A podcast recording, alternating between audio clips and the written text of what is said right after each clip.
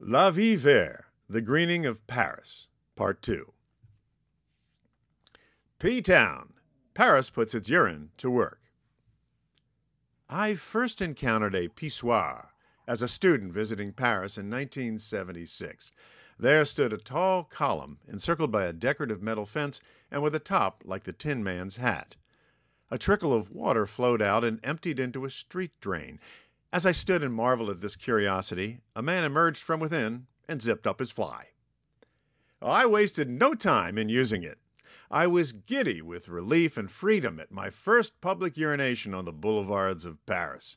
I felt in spirit with Ernest Hemingway, Henry Miller, and all of the literary expats who had proudly peed before me. At the same time, I felt a tinge of guilt at the sexist inequity of this open air pleasure being available only to men. Pissoirs are a thing of the past in Paris. They've been replaced by a far better network of public toilettes. These oblong, gray colored conveniences are found on sidewalks throughout the city. They appear on maps and are easily located by phone search, so you can stroll freely and plan a pit stop. The toilets are clean and efficient. A push button door opens for a single person or a parent and child to enter, and upon leaving, the unit self cleans. The toilets are free, pangender, and wheelchair friendly, and they are wonderful. Merveilleuse! Some of the toilets in Paris have a feature that takes me back to that first glorious Pipi Liberté. They have a urinal sidecar. If the need is just to pee, one can, that is, a man can, swing open a chest high door at the side of the main unit and access a separate urinal. No waiting. Now, mind you, during use, a man's head and shoulders are exposed above the barrier en plein air. That may take some getting used to, but not for moi. As I peed, I felt that youthful giddiness rushing back, imparting for the moment that indelible first sensation of Paris a distinct melange of Gauloise cigarettes, espresso, diesel exhaust, and urine. Well, fond memories aside, urine has played a significant role in the history of Paris, and it has a place in its future. The Musée des Égouts de Paris, the Museum of the Sewers of Paris, reveals a wealth of insights into how the city of Paris developed into modernity, in particular, how the removal of human waste was key to that transition. Historically, human waste was something collected and stored in cesspools beneath homes. These pits then were cleaned out every three or four years, and the aged waste within them was used as fertilizer. But not always. At times, brimming chamber pots were emptied out a window and into the street. Passers by be damned. Sewers ran down the center of city streets, fouling them along with the shoes and clothing of Parisians. From Middle Ages on, Paris was in fact famous for its foulness. Voltaire said of Paris in the 18th century, We blush with shame to see the public markets set up in narrow streets, displaying their filth, spreading infection. And Parisians mucked their way through those filthy streets. The first sidewalk appeared only in 1781. The pissoir was introduced to Paris streets in 1830, but the first installations were short lived. Revolutionaries found them handy material for constructing barricades in the July Revolution that year. Pissoirs, also known as Vespasiennes, made a major impact in 1834 when 400 pissoirs were placed around the city. They were masonry columns known as colonnes Rambuteau, after the Comte de Rambuteau, the prefect of the Seine, who oversaw their installation. Quite a legacy. Uh, later, cast iron replaced meg- uh, masonry as the preferred material for pissoirs.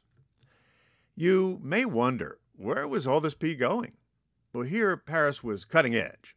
The development of a comprehensive modern sewer system was begun in 1851 under the Second Empire renovation. At completion, it was state of the art, a marvel to the world. In fact, touring the sewers of Paris by boat was a hot ticket for foreign visitors to the Paris exhibitions of the latter part of the 19th century. Pissoirs continued to proliferate, and new designs emerged with enhanced capacity. Three man pissoirs were common, and some models could accommodate as many as eight urinators at once. The number of pissoirs peaked at 1,230 in the 1930s, appropriately for the Henry Miller era of impoverished boulevardiering, and a steady decline followed. In the States, we wax poetic about the last remaining Howard Johnsons. But in Paris, much falderal was made of the last pissoir on Boulevard Arago and Montparnasse.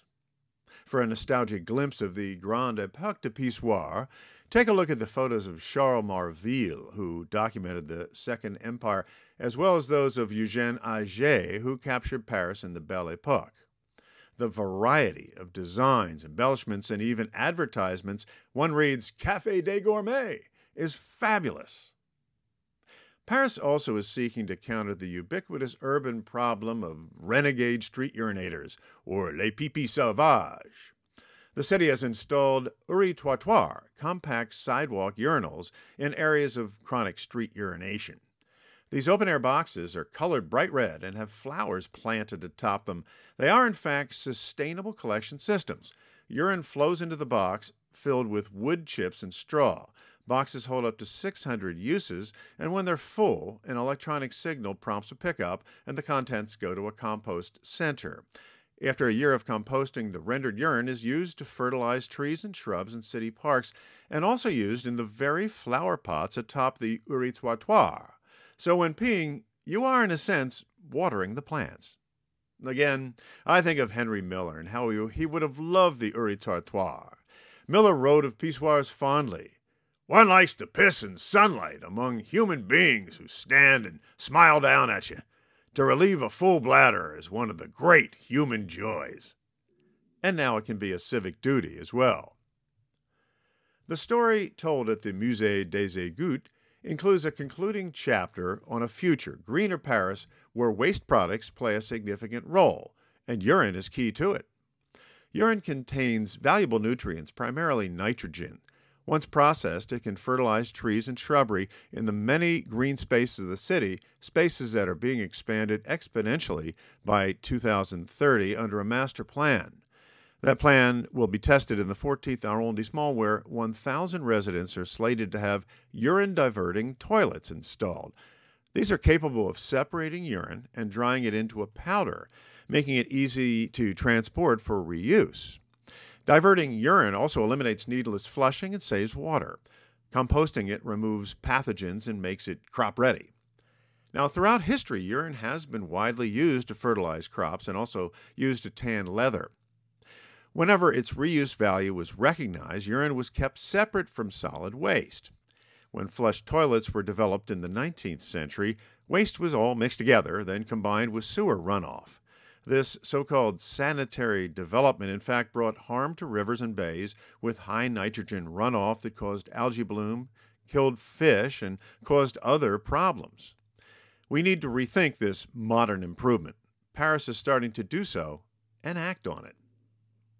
You may cringe at the idea of eating foods fertilized with urine, but not the French. In a poll of 16 nations in 2021, people were asked if they would eat urine fertilized foods. The French led the list. 80% said, Oui, bien sûr.